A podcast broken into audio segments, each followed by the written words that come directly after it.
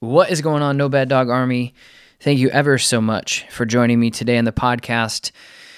You guys, the I just want to say that uh, we got back from the UK late last week, and I just want to thank every single person who came out from the bottom of my heart.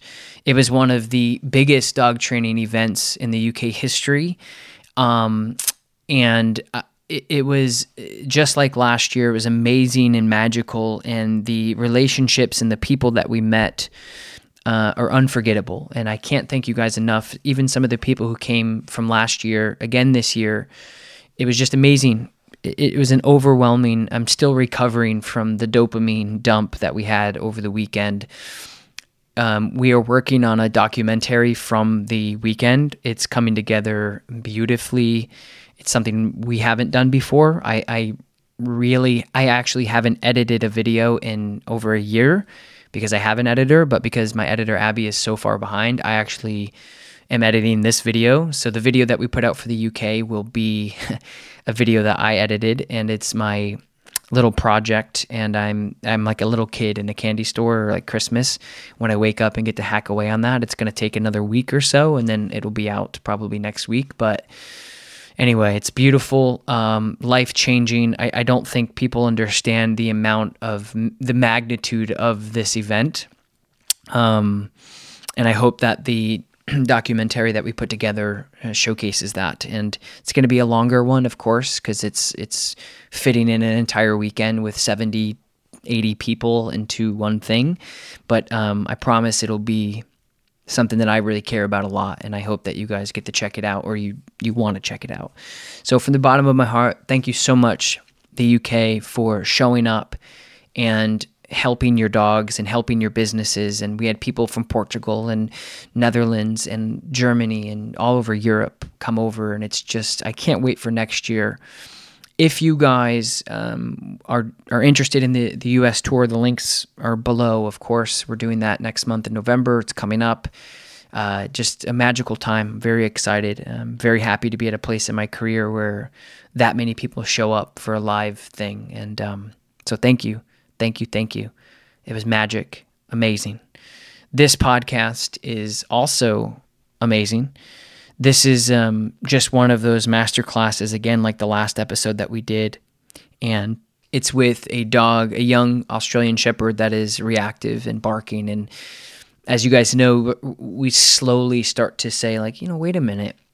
This has nothing to do with your dog. And so, of course, it's it's a lot of the same issues that you guys have heard. However, um, this is a really well spoken. I think just my I think I'm just getting better at communicating different ways. And so as I'm listening to the podcast back, I'm like, this is just really good information. I know you guys are gonna find something in there that you haven't heard me say before. So it's it's it's a really great podcast for anybody that's working on problems with your dog with reactivity. And this dog has a bite history. And so as a young dog that's a year old that has a bite history, these are things that we have to take very seriously. So this is an amazing podcast, um, and I, I, know that you guys are going to really love it. Unless I wouldn't have put it out.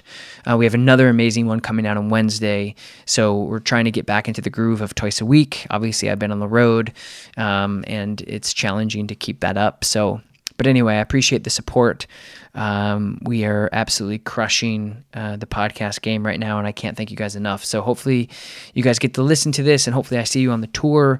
And make sure you listen to the end because at the end um, I'm going to be answering three of your dog training questions. If you guys want me to answer your specific dog training question, all you have to do is head over to the iTunes review chart and leave a review and your questions in the review. Also, uh, for those of you who don't know, uh, we get a lot of DMs on Instagram and other places about questions about your dog and the training and stuff. I don't check DMs, but I will say that the premier um, members club tier, which is $39.99 a month to support the No Bad Dogs Club, uh, you have access to my staff. So you literally have a queue um, of my staff. There's two trainers that are in there that work with me.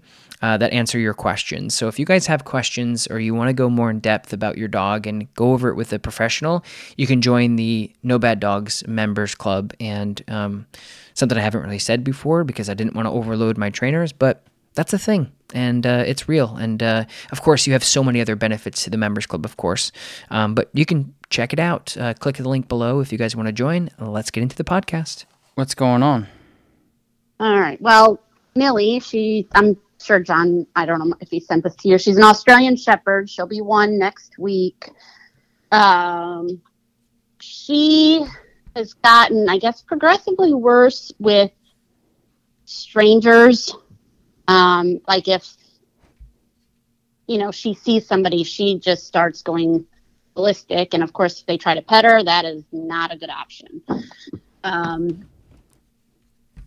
to me, when she's with me, definitely like if she went to our neighborhood dog park mm-hmm. um, and she's played with I just the activity. It's it's it's all but it's not just on the leash though, right, Heidi? Right. I mean, it's you know when she when people come in the house now if they come in and they're here for like 15 minutes and completely ignore her, then she's fine. I'm just worried about her, you know, biting a kid. She has bit to a couple people. So I just don't want it to get worse. Like even when we drive around in the car, she kind of growls at people when they walk by the car. Mm-hmm. And you, you, she, she's going to be one. You said. Yeah, next week. Okay. All right. So she's a one-year-old Australian Shepherd. Yeah, Australian Shepherd, and she, she she does have a have a bite history. Um, yeah, and she's she's growling at uh, people when they walk by the car. She is reactive to dogs and people out on the leash. Okay. And so, what is your what is your ultimate goal with her? I mean, what would you say that you really need to work on in order for your life to get better? For her to pretty much be a good canine citizen and you know be friendly with people so I don't have to worry about this liability of my dog biting somebody. We've never really had this issue. You know, we even had a German Shepherd um, that passed away this year that I'm more worried about her than I was about him. Yeah, sure. They're well, yeah, they're two different breeds, so they're they're they definitely have different uh, behaviors. So, what when you say that you want her to be a good citizen, what does that look like for you? So, obviously, in a fairy tale world, it would be like I want my dog to just never do anything I don't want. That's uh, you know that's what everyone would want. But what is for her? What does it look like to to be able to to have her be a good citizen? I mean, to me, I want to be able to take her out and not have this anxiety of her possibly Okay. I don't know if that's kind of what you're looking for. I don't know, John, if you want to answer. Well, I think what what I'm trying to I'm trying to narrow things down in a granule manner because again, it's like having a dog that does anything that we don't I, I rarely talk to people if at all that have a dog that is perfect. I don't talk to those people, right? I, I don't I don't deal with those types of dogs. But for you guys, when you have a dog that's uh, you have a working one year old dog, um, and they are and she's starting to become reactive to things. When you say like when we go out, we won't we don't want her to have the anxiety to bite somebody. What is what do you to me that that, that to me that's like I don't want my dog to want to bite somebody. But there's a lot of moving parts that go along with that because it, it'd be the same thing of like, I don't want my significant other to ever get in a car accident. It's like, yeah, that's, that's, yeah, of course. We, we would never want that. But accidents are accidents. And 99% of the time, especially with dogs that I'm referring to, if we have a reactive dog that doesn't like people, and they're under control and then they do have an accident, it, it, most of the time it's preventable. So I'm trying to narrow down uh, again, other than the obvious of I just don't want my dog to make a mistake. Okay, I I need to be able to take her to the kennel so that you know when we travel that she has a place to go. Okay. Um, so the kennel would so be I the won't be able to- the kennel would be the place that you would bring her when you guys are away. correct. Okay. Right now, have you brought her to the kennel? No, she did have to go to the vet um, this past week, and I put a muzzle on her when we went in. Of course, at the vet tech, she was snarling and growling, hair up. Mm-hmm. Um, Okay. It's a lack of confidence too. But then they took her in the back to do little tests, and they brought her back, no muzzle. She was all happy, and they said as soon as she got away from you, she was fine. Correct. So that's what I'm trying to narrow down for you guys and to try to give you the most value as possible is understanding that all of the things that you want, this wish list, it, it's two things off the top of my head that I'm hearing is A, it has nothing to do with this dog, zero. And B, it, when I ask dog owners like what is your ultimate goal, there's always something that you're like really looking forward to. You're like, okay, this is really why I called you. This is really why I set up this appointment. and it sounds like it's like, well, we want to be able to bring her to the kennel so we can go away. We can go on vacation and stuff. And so again, like you have to start preparing for these things. So I'm going to I'm going to pull back a little bit and just tell you that in order to start getting your dog ready for something and or like mentally you're you're having this roadblock of my number one goal is to bring her to the kennel, but we haven't worked on it yet. We haven't started it. It hasn't even begun. So my thoughts around that is is you're going to have to start prepping for the kennel by starting to find a kennel and if you have one start going to that kennel regularly so she starts to get associated with it. But most importantly understanding that from what you've told me so far she's she's not going to be the dog you want her to be unless you start changing because it has this has nothing to do with her. She's not mean or aggressive or reactive innately. She's doing it because of your relationship with her is off. Okay. And the reason why I'm saying that is because when we have a situation where we say, my dog is reactive and aggressive and X, Y, and Z, the things that we don't like, but as soon as she's away from me, it's gone. Poof. So what does that say? Right? So this is those these are these these funnels that we typically see in behavioral cases of it has zero to do with the dog and it has everything to do with your relationship with your dog. So that's where you're going to have to get back down to the basics and start really asking yourself the things that you can do with her and the things that you can't yet. Does that make sense so far? Yeah. Okay. So the kennel, um, so again, like if when you're trying to when you're prepping her for the kennel, um, is this a place that you already have? Is this a place that you already know about? I mean, I know of where I was going to take her. I just haven't taken her there yet. Okay.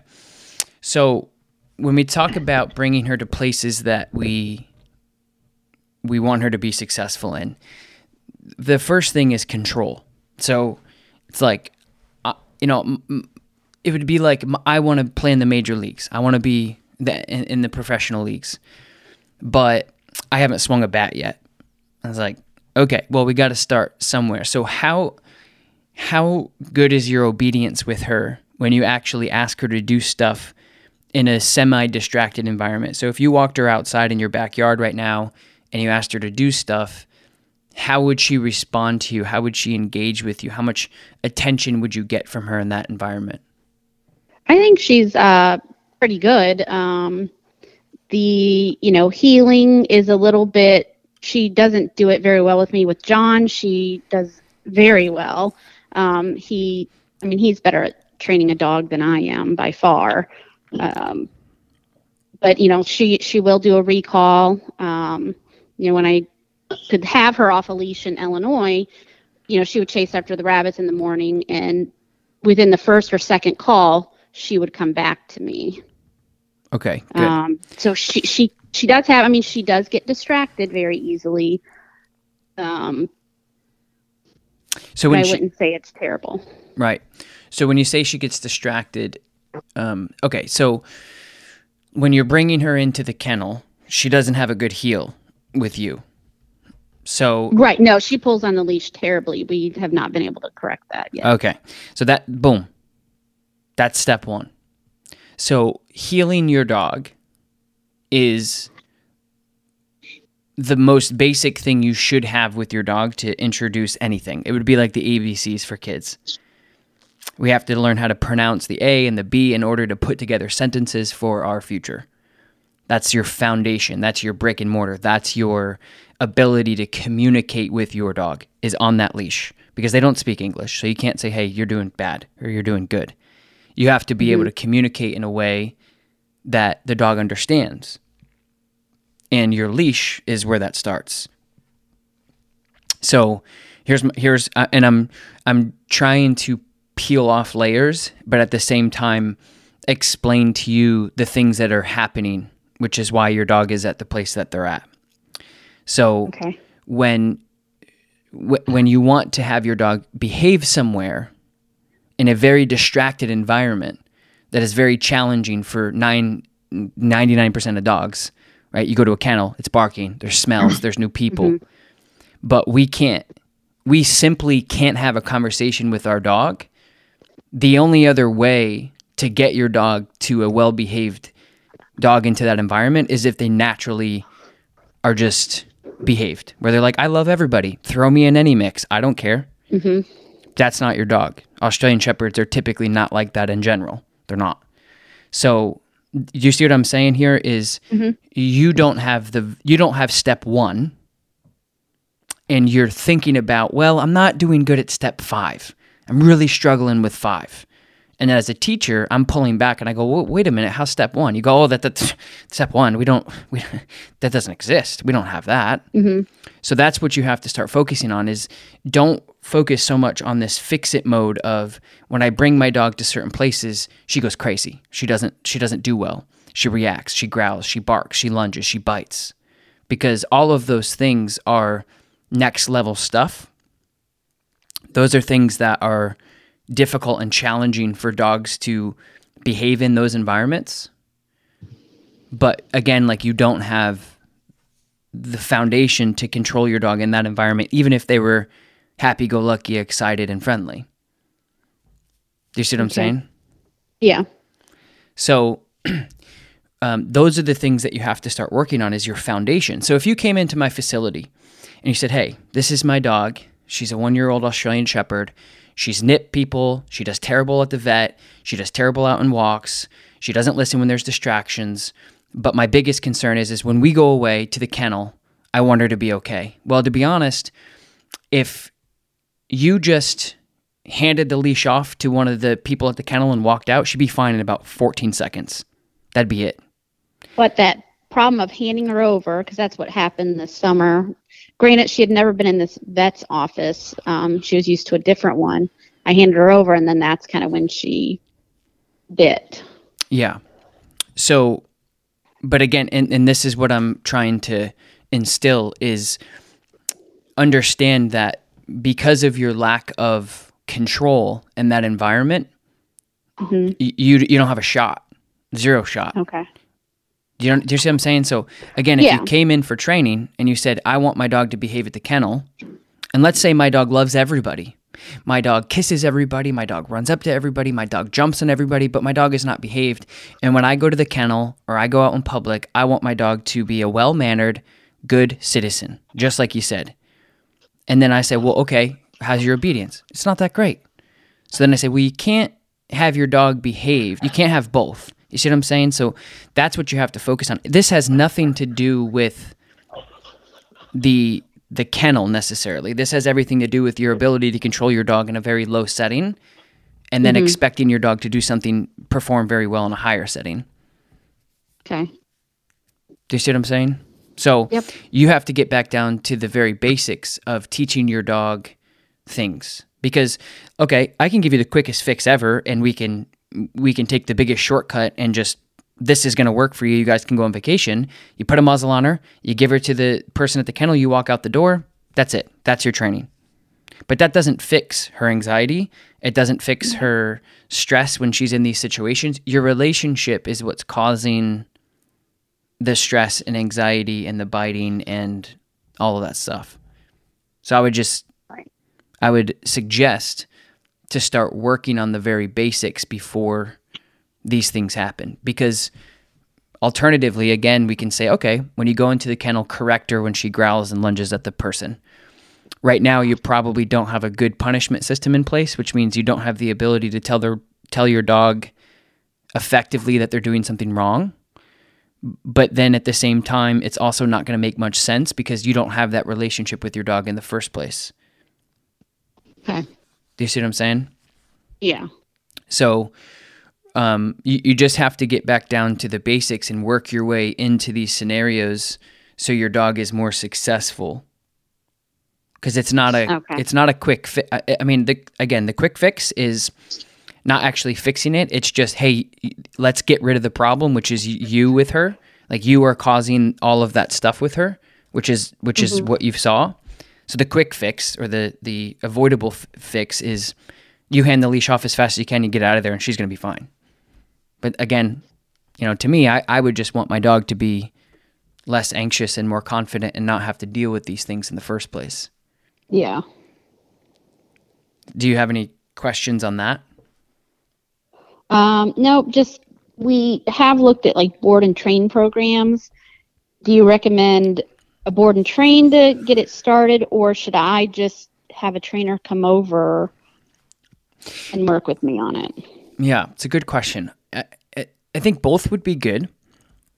Um, but in this scenario, because your dog is only doing the things that, so if we were to have a thing that, three things that we, the top three things we don't like reacting to people, lunging on the leash, and, you know, what, whatever else you want to plug in there. Th- The top three things that you're likely having problems with externally, meaning the things that you want to stop, are predicated because of you. So mm-hmm. again, if you had, and this is something that we've done before with with dogs for consultations for boarding trains, is if you came in with this dog and you told me what you just told me, and this is basically what this service is anyway, is a consulting service. If, if you said, "Hey, this is what this is the deal," I would say, "Well, I would really recommend uh, in person training because as soon as you walk out those front doors and you drop off your bed and the dog's food."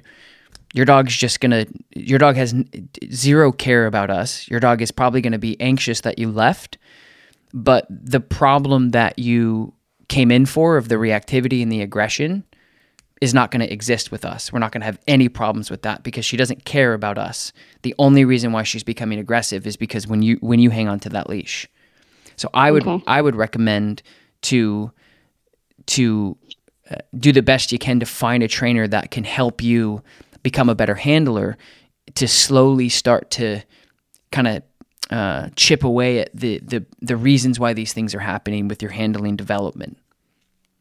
Okay. That's what I would recommend. But the board and train pros are getting a lot of the groundwork done faster.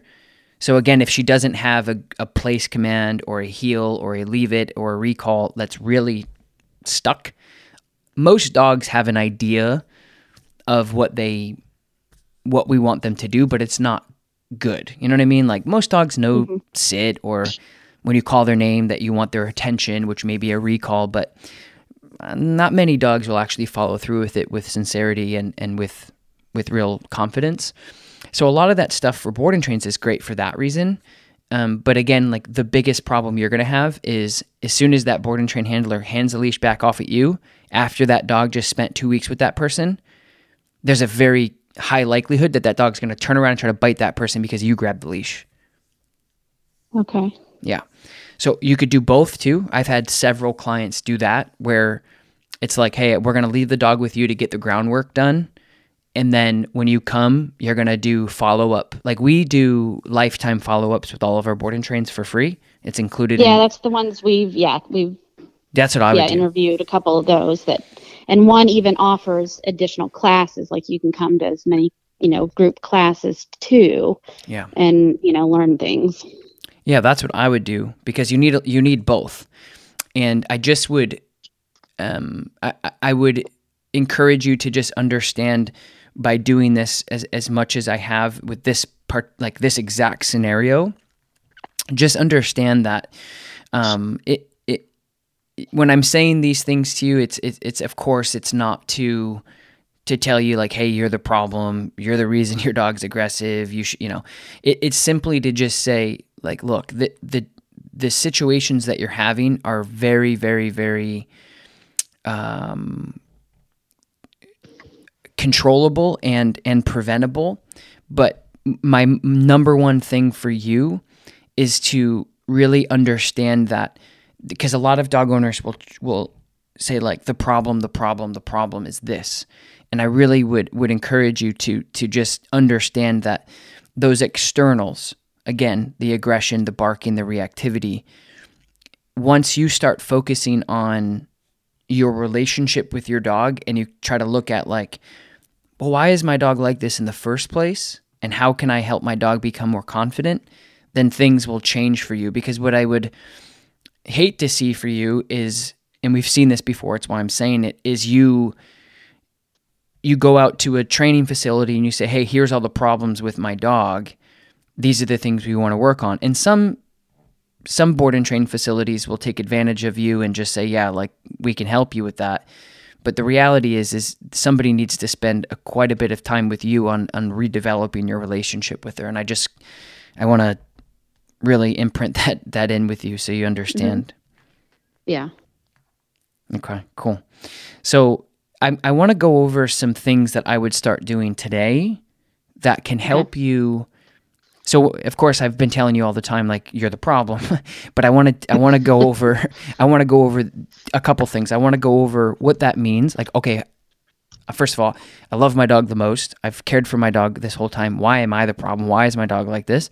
And then I want to go over the steps that you can take today to start helping with that. Okay. Okay.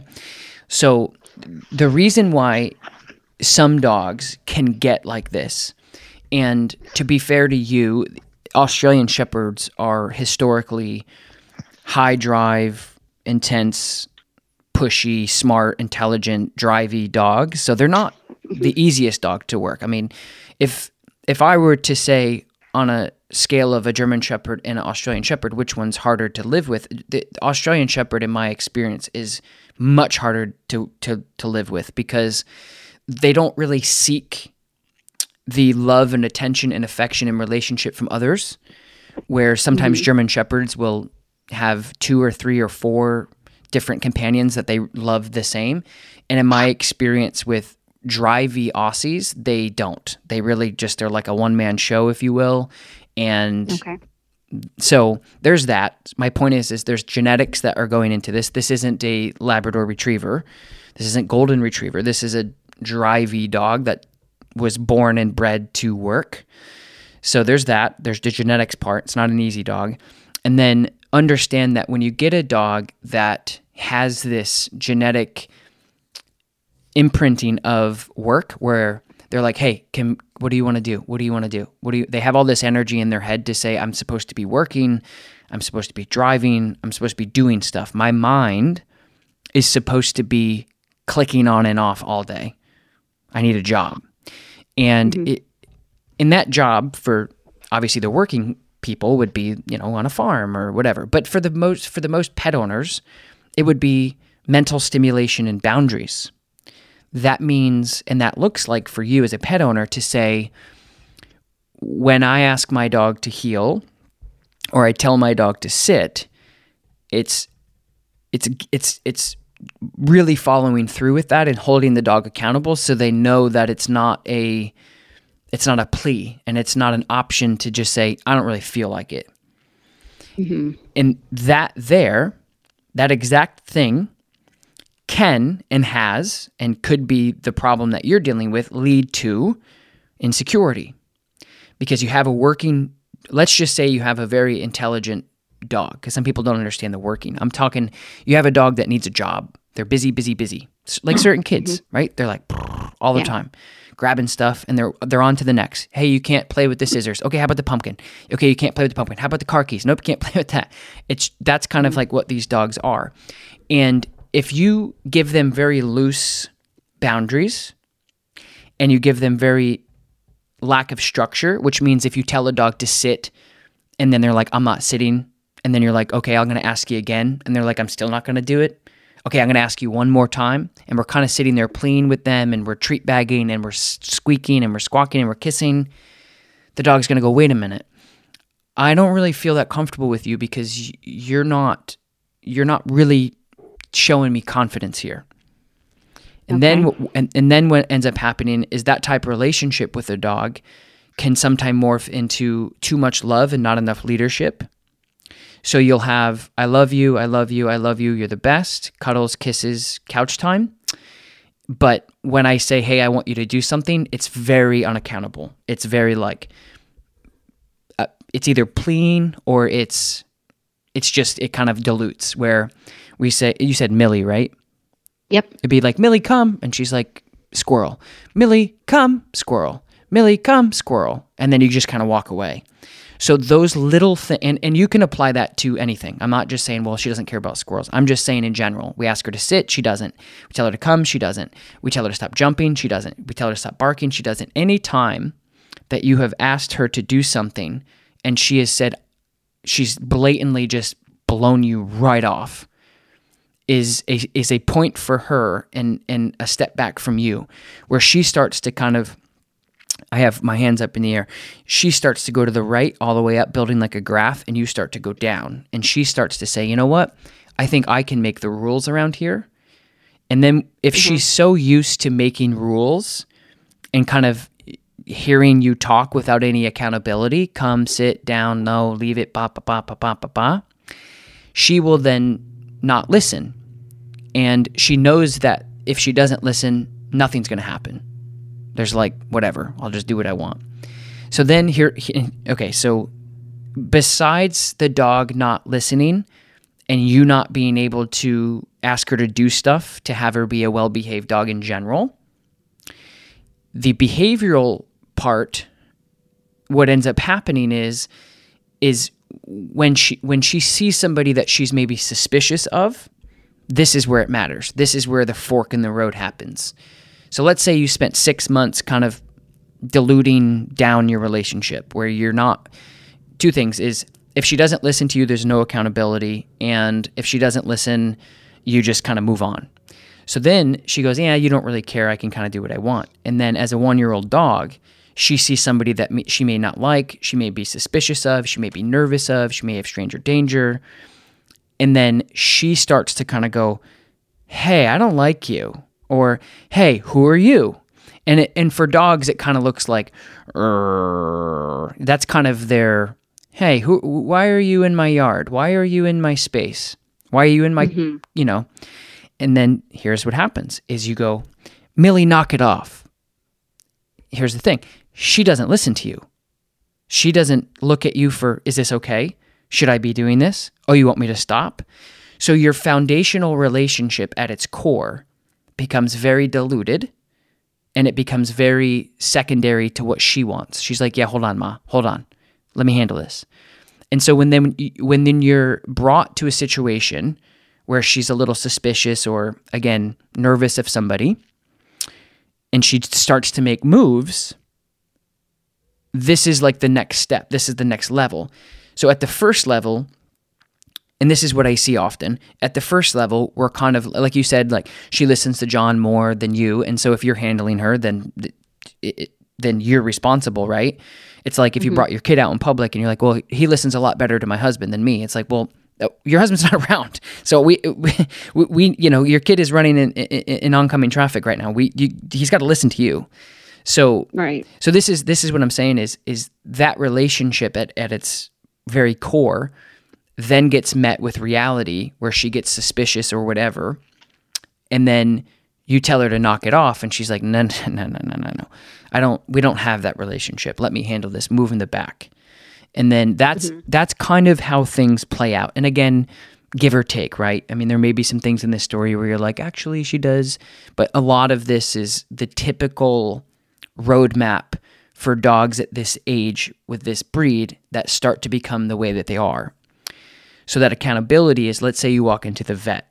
Now, the vet is a very suspicious place for dogs in general. The smells, it's like a, a really busy restaurant for dogs, meaning the vets and the vet techs are wheeling and dealing.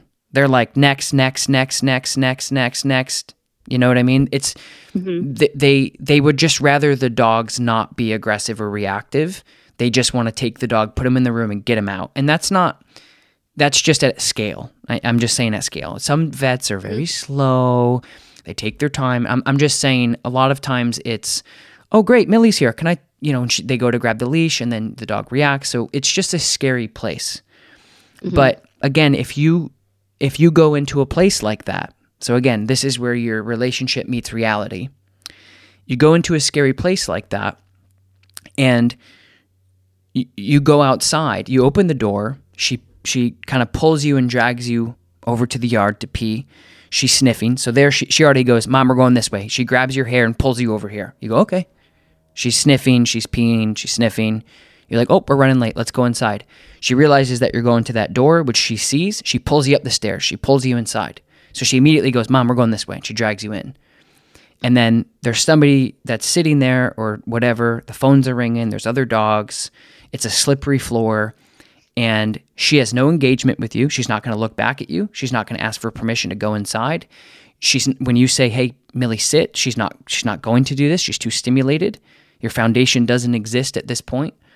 And then somebody starts walking up to you with intent of grabbing that leash, and she starts to go, "Mm," and you, and then all of a sudden you choke up on the leash. You get nervous, and then they reach for the leash, and she lunges and then bites the person. All of that is what I would see. For the average dog owner, it would be I brought my dog to the vet and she nipped the vet owner or the vet tech. So you just have mm-hmm. so I just want you to understand from the point of view of a professional watching these things play out that's kind of how things look from my point of view of like well you didn't have control at home and then all the way to the vet there were four or five different things that she also just dragged you around about and then you went inside and then you expected her to be perfect and then she made a mistake and you're scratching your head going that sucked so those are the those are the things that you have to start understanding that that's how that plays out does that make sense Yeah. Okay. So now again, the other side of the spectrum is your dog is friendly, happy, go lucky, loves everybody. I usually don't talk to the people who are at that spectrum because it's not a problem. It's not a liability. But understand that the state of mind that these dogs are in is just as tragic and devastating as it is for your dog to be aggressive. They have no control, they have no confidence, they don't listen. They have no structure. They have no boundaries. They have no job. They are unfulfilled, just souls panting around this earth with zero accountability. And it's devastating. And I see it every day where, again, let's just transform. You have a dog, and it's the exact opposite. Same thing. Dragging you inside, could care less about you. You say heel, she says nope. You say sit, she says nope. She goes with the other person. She's jumping on the counter. She's jumping on other people. We're paying her. We mm-hmm. think it's so cute. We're giving her treats. We're telling her to do stuff. She's not listening. Okay, the treat, the cookie comes out. She sits. She puts her butt on the ground. It gets right back. She walks away. People are like, I don't need training. My dog is happy. And it's like, your dog is disgustingly not happy. So I, my point by saying that is, is I want you to understand that it, it, it, it happens like to everybody.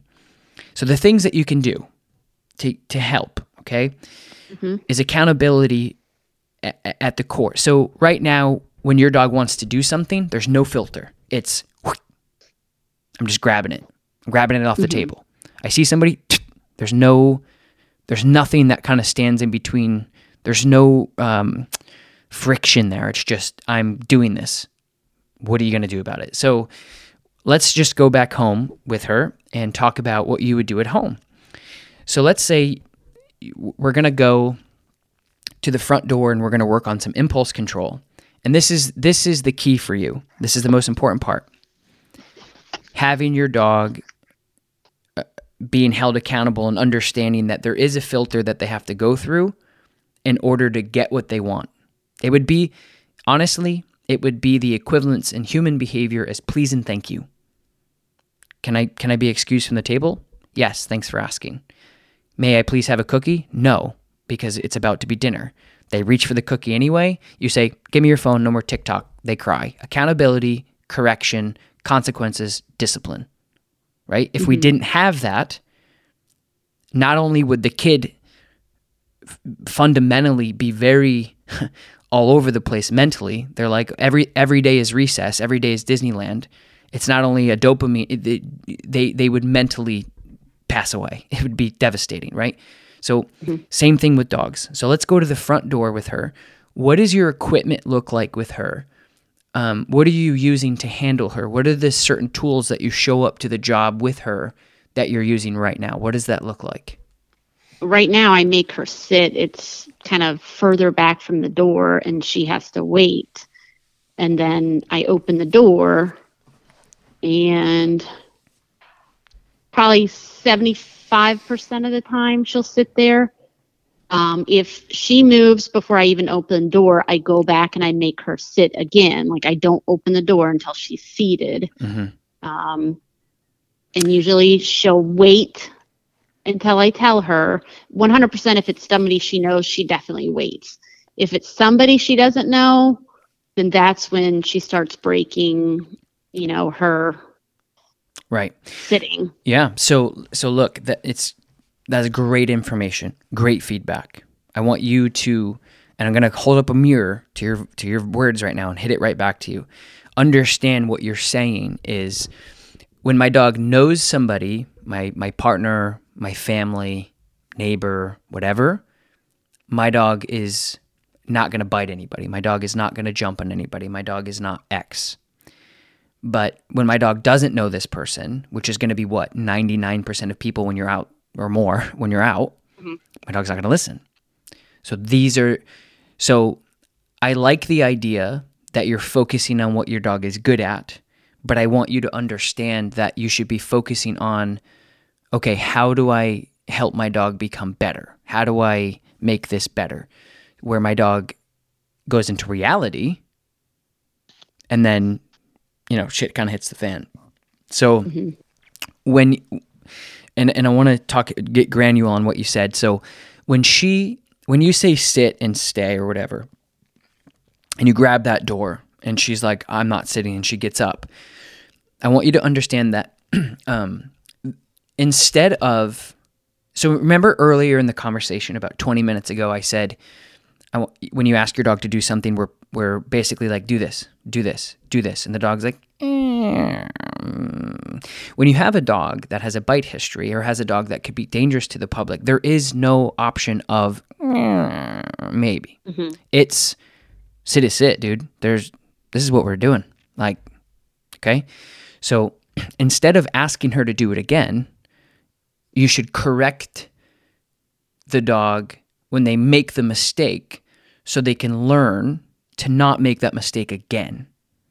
It's very basic behavioral understanding as it same thing with humans. It doesn't matter if it's your golf swing, it doesn't matter if it's your driving, it doesn't matter if you're a cook, chef. If you make a mistake, you want to be like that's wrong. You need to do it again. And there's got to be some sort of accountability in order for that chef or that golfer to become better. If we just say, do it again the same way, it's not helping that subject. Mm-hmm. So if you apply some sort of a correction or, hey, that's wrong, then that will help sustain the understanding of, oh, I can't do that. So when you're doing this, are you just doing this off leash with her or are you doing it on the leash? Off leash, because if she's on the leash, then she's way closer. Okay, so I want to start getting back down to the leash. The, and again, remember what I said in the beginning. Your leash is your training wheels when you want to ride a bike. Your leash is your ability to communicate on every level in the beginning. That's your ability to show the dog pressure. That's mm. the ability to let a dog know that they're doing well. That's your ability to hold the dog accountable when they flip you off or simply when they just don't understand what they're doing is wrong. So, leash pressure in the very fundamentals, like what we do with puppies, is simple. We have a dog on a leash, an eight week, 10 week, 11 week young dog. They are facing away from us. I have a leash. I apply a little bit of pressure and it stays and it sticks. And the dog may be sniffing the ground and pulling the other way and they're pulling and they're like this is uncomfortable. This is uncomfortable. And the moment they just turn around and start walking towards me the pressure shuts off and the reward starts happening. Negative reinforcement. We say yeah good job. You did it.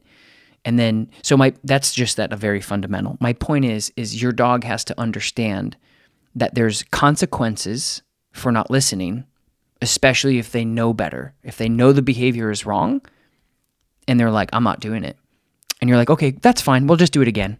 you see what I'm saying?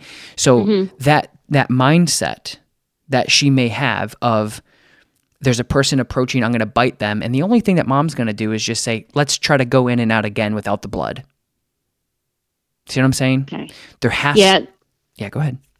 Or other we weren't sure what to do. Like we didn't want to be too overbearing or aggressive because we didn't know if that would shut her down more and give her less confidence. You know, we just didn't know how to deal with the. Yeah, no, I understand. Yeah, but but but but again, as me as a consultant and an expert in behavior, you don't have anything. I wouldn't worry about oh it's too much or I don't want to shut the dog. You don't have you have you don't have anything other than a dirty look maybe. and trust me, she's not gonna she's not gonna care about that at all. so I understand what you're saying and, and I totally respect it. And and that's the last thing I would want too. I would never want to shut a dog down so they can't learn. But understand that you're doing zero. So okay. put the leash back on to start teaching the dog accountability. And I don't know what equipment and setup you have. I would suggest at least at the very minimal uh, a martingale or a slip leash that has action. And what action is is it, like a flat collar is essentially a, a, collar that holds dog tags. It's it's a it, I always have a flat collar on my dog for dog tags and other things, or you know if you need to mm-hmm. grab your dog quick, that's what that's for. Now it doesn't have any action, right? So when you pull on it, it it it, it just spins around. It doesn't do. There's no action. There's no system. There's no mechanical moving parts.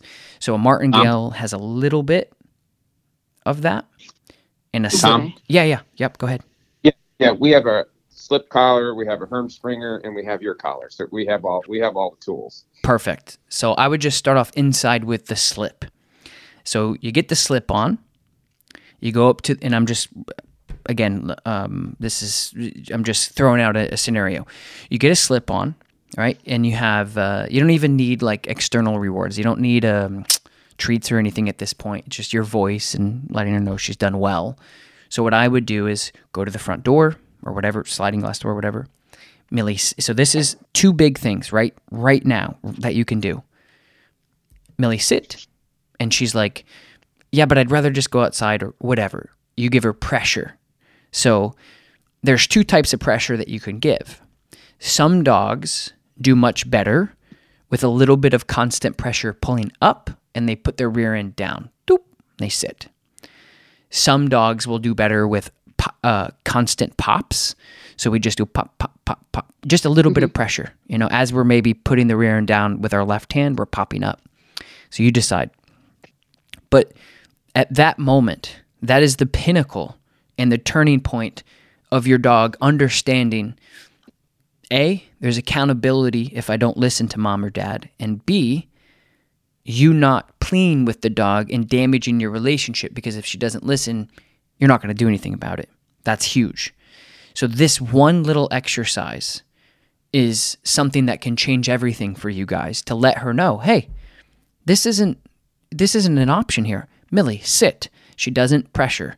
So she learns that if she doesn't do something she knows, which I would assume she knows sit, there's accountability mm-hmm. immediately.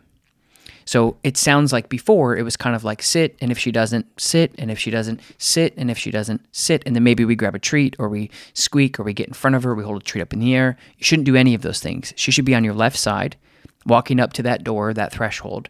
Millie, sit. If she doesn't, pressure, accountability, boom, right there. And then Yeah, every time before I take her out, I always make her sit and wait until I tell her okay, she can go out, you know, just in general. Perfect. Every time. So keep keep doing this, right? But um, this is going to then transfer to. So I'm glad that you said that. Let me paint you a picture. So I'm glad that you're doing the sit and stay before she goes out. That's routine, routine, routine. Good. Conditioned, habitual, habit forming. Great. But here's what here's the problem is if you're going out the front door and all of a sudden the Amazon guy starts walking up your driveway and she sees that person, she's getting up. And then you, you have zero accountability because she's off leash. That's the problem. That's what I'm trying to Okay. instill is understanding. So again, if you had your slip leash on, Millie sit, she's like, "Oh, I know this drill." She puts her butt on the ground.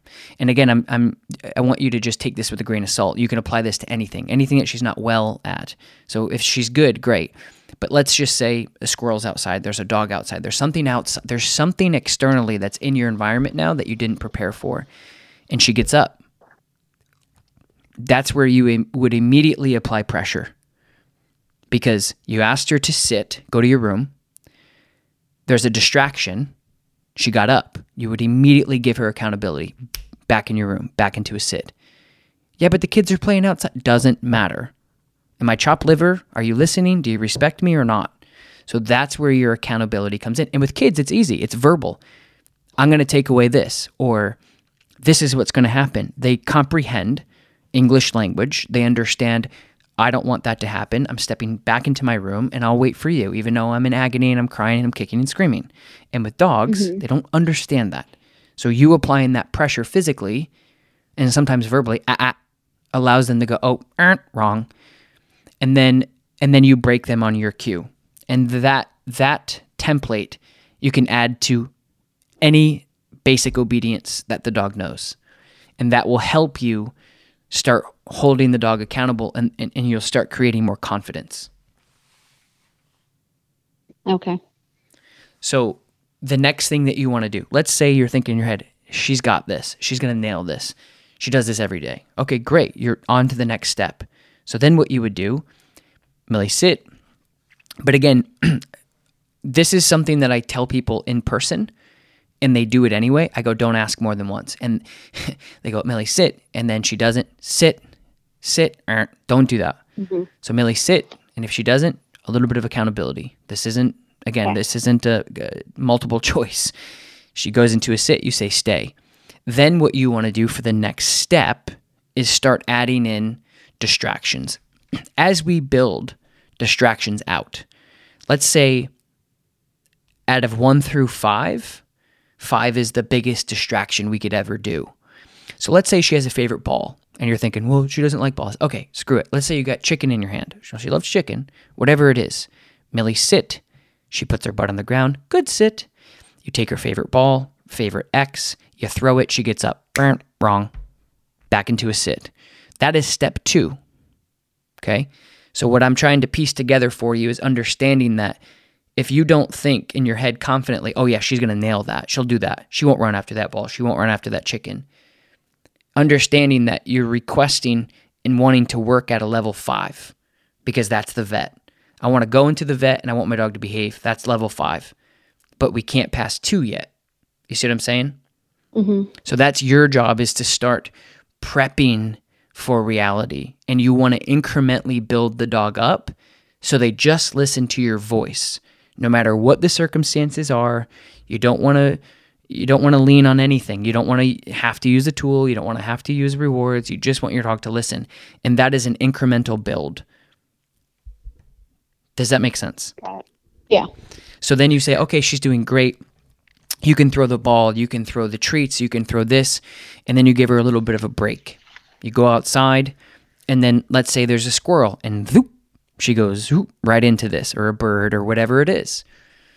And then again, you would ask her to do something. And then it, it- maybe at this point, you say, Millie, heel. And again, you kind of go right back to how well does she know heel? And is she ready to do heel with that much distraction? And if she doesn't, then you you don't want to put her into those situations where she can ultimately fail. Does is this making sense? Yeah. So again, don't think of what is sitting and staying at a threshold have anything to do with my dog reacting to you know the the the, the vet or the kennel person. It's because when you tell your dog to do something, they're unresponsive and will not do it if there's something else going on, which is a huge problem in your relationship, and that's how you build that up. Okay. Hey, hey, Tom, can I Sure. ask? questions. So what I'm hearing that so the, if a dog has good foundation, which foundation in this conversation just means knowing what place, come, sit, heel is, that a board and train operation just reinforce that. Not, and it was not help. This problem right here, I'm trying to, is, is something that, you know, I, Heidi, we both need to continuously, for the rest of the dog's life, work and reinforce to be good, le- confident, good leaders for the dog in establishing the pack order of the house. And primarily, Heidi needs to work with the dog all day long, every day. Yes and no. I all of what you said in the beginning is yes, um, but I don't think she has to work all day every day on it. I just think right now, at like in a one sentence thing that we're talking about, is you want your dog to behave at a level five, but you can't even go level two. That's the problem. So you have to gradually get to where I can get her to heel nicely in these environments. I can get her to sit nicely in these environments and so on and so forth until you can build up for your dog behaving. Because to me, what you're saying makes total sense. The grass is green, the sky is blue. I have a dog that can't pass level two obedience, and I go into a level five and I'm frustrated. Yep. And an external trainer, I guess the question is an external trainer handling the dog is not going to change how the dog behaves with Heidi. Correct. But and this is this is the hard thing for me guys is the way I understand that across the world, not even in the United States, not everybody has the same philosophy that I do. So I am very heavy on education. Very heavy on it. So when you're handling the dog, I am helping you along and coaching you along. So if you can find somebody that can say, Heidi, you see how your arm is constantly up and you're constantly looking down at the dog and you're constantly talking to the dog and your timing was off and your delivery wasn't on. Those are the things that you'll need in order to become better. But again, I don't I don't know the trainers you may be working with. I don't know their philosophies. I don't I, I don't know. So in a perfect world, you would find somebody that understands that you would walk in and say, "Hey, my dog is a young, worky, drivey dog that doesn't have a lot of structure. I've got she's gotten away with quite a bit. It's now starting to boil over and she's becoming reactive and insecure and aggressive and less confident about life. And I want you as the handler or I'm sorry, you as the trainer, teacher, to teach me how to develop those things with my dog and, and show me the mistakes I'm making in order to become better. That's the perfect world. Again, some people are like, look what I can do. Like if you hand that leash off to me, here's what would happen. You'd come in, I'd have my um my place cot in between us. Your dog may lunge and try to come at me. I mean, how many? I got hundreds of videos of this happening. I take the leash, I start to kind of move away. I'm still using the shield just in case. As soon as the owner's gone, we're good. So it, there's no point in me going like, look, your dog's fine. Like I'm telling you, you, your dog is. It's not the people. I mean, you've you know that. You've already done that. You've experienced that. You're like, okay, when I leave, she's great. Yep. okay. So why? And and I'm I've already kind of given you, I think, the precursor and the fundamentals of why these things are happening and how the lack of foundation can make a dog insecure. But you should be looking for a trainer that can help point out the mistakes you're making on an everyday like basis. So I don't think you have to do it every day all day. I would just say that if you're not doing training right, you're going to be wasting your time and I think you should just be working I mean working with a trainer that can point out those mistakes. So And he just said the board and train would accelerate it. It would just You go be quicker. quicker because they would get the, the basics down and then they work with me, retraining me with her. Yeah. You just but I, Yeah. I think the dog has the basics. You need to train the dog to ensure that she does all the stuff. She knows everything. She just doesn't do it. Board and train's not going to help. Not going to change that. I guess is my point. Mhm. She knows all the commands. Mhm. She just knows. I think they would solidify them quicker with her. Yeah, but if if I may, um, I I think I think um, I, I think you guys are both right. But understanding that it, if she knows if she knows the behaviors really well, and she knows like the sit, the heel, the place, the whatever, bringing her to a board and train facility isn't you, what I think what needs to happen here is somebody needs to teach you how to instill those sustainably more than anything. Okay. All right, you guys, you've reached the end of the podcast, which means I'm going to be answering your dog training questions. We're going to get into it. VJ VJat uh, one two three. Thank you, five star review. Thank you for all the content you put out specifically for the episodes on behavioral euthanasia. I appreciated hearing about the structure, life of of military and other working dogs, as well as the structure implemented when you brought home a baby. This helped me feel less guilty about the structure and boundaries our dog lives with. We struggle with how to to how to proceed after an incident with him that was 100% preventable and 100% our fault for putting him into the situation. We have young kids and worried that about their safety. We decided to get a professional help, and through a behaviorist, we are six months out from from that event, and we have no other fur- further incidents. He is now doing really well in his life with a lot of structure. Dog is put away when kids are eating. Um, yeah, so this is just a thank you. So thank you so much for the review. It means the world to me to hear the feedback from the podcast. Next one, Savannah BP, five star review on my way to a happier pack. This podcast and Tom's content has given me the hope and some tools to train two difficult dogs. I adopted a heeler who was dumped on the road six months ago, and also have an older lab with very a lot of anxiety, easily excitable, and their energies don't mesh well. I've tried working with Positive Only Trainer and saw no progress. With Tom's content, I've realized that neither dog is aggressive or bad. They just need structure. I've noticed that my third dog has become more confident from all around having a comfort house, so I can't thank you enough. Thank you. Question. Okay, here he is. Question for Tom. How do you deal with a dog that's bratty about putting equipment on and off? Um, so the question is as it is. So what I would do is randomize the equipment processing. So making sure that you're not putting it on only when you're going out to train. That's the mistake a lot of people make. If you have a dog that becomes very sensitive and become bratty because they're like, this holds me accountable, basically. Um, and some dogs do that. They're like, this hold, this is the only thing that holds me accountable, and therefore, no. So um, put it on way more often. So if you're only putting it on twice a day to go out to train, put it on 50 times a day. Put it on as much as you can and use lots of positive reinforcement with it. So putting peanut butter on the ground or using a lick mat, putting it on, taking it off, putting it on, taking it off, putting it on, let the dog wear it around the house. Um, so just use it a lot more. It's a great question. Next one, Steve Sikora. Bless your heart on this one. Um, this is episode 138. Your patience is beyond impressive, Tom. Stay strong, brother, and keep up the great work. Your content has helped me transition from introducing working dog handler everyday dog owners. Thank you. Thank you, Steve. I'm so glad you're listening, man. Appreciate you, brother. Next one. ERRRR22, five star review.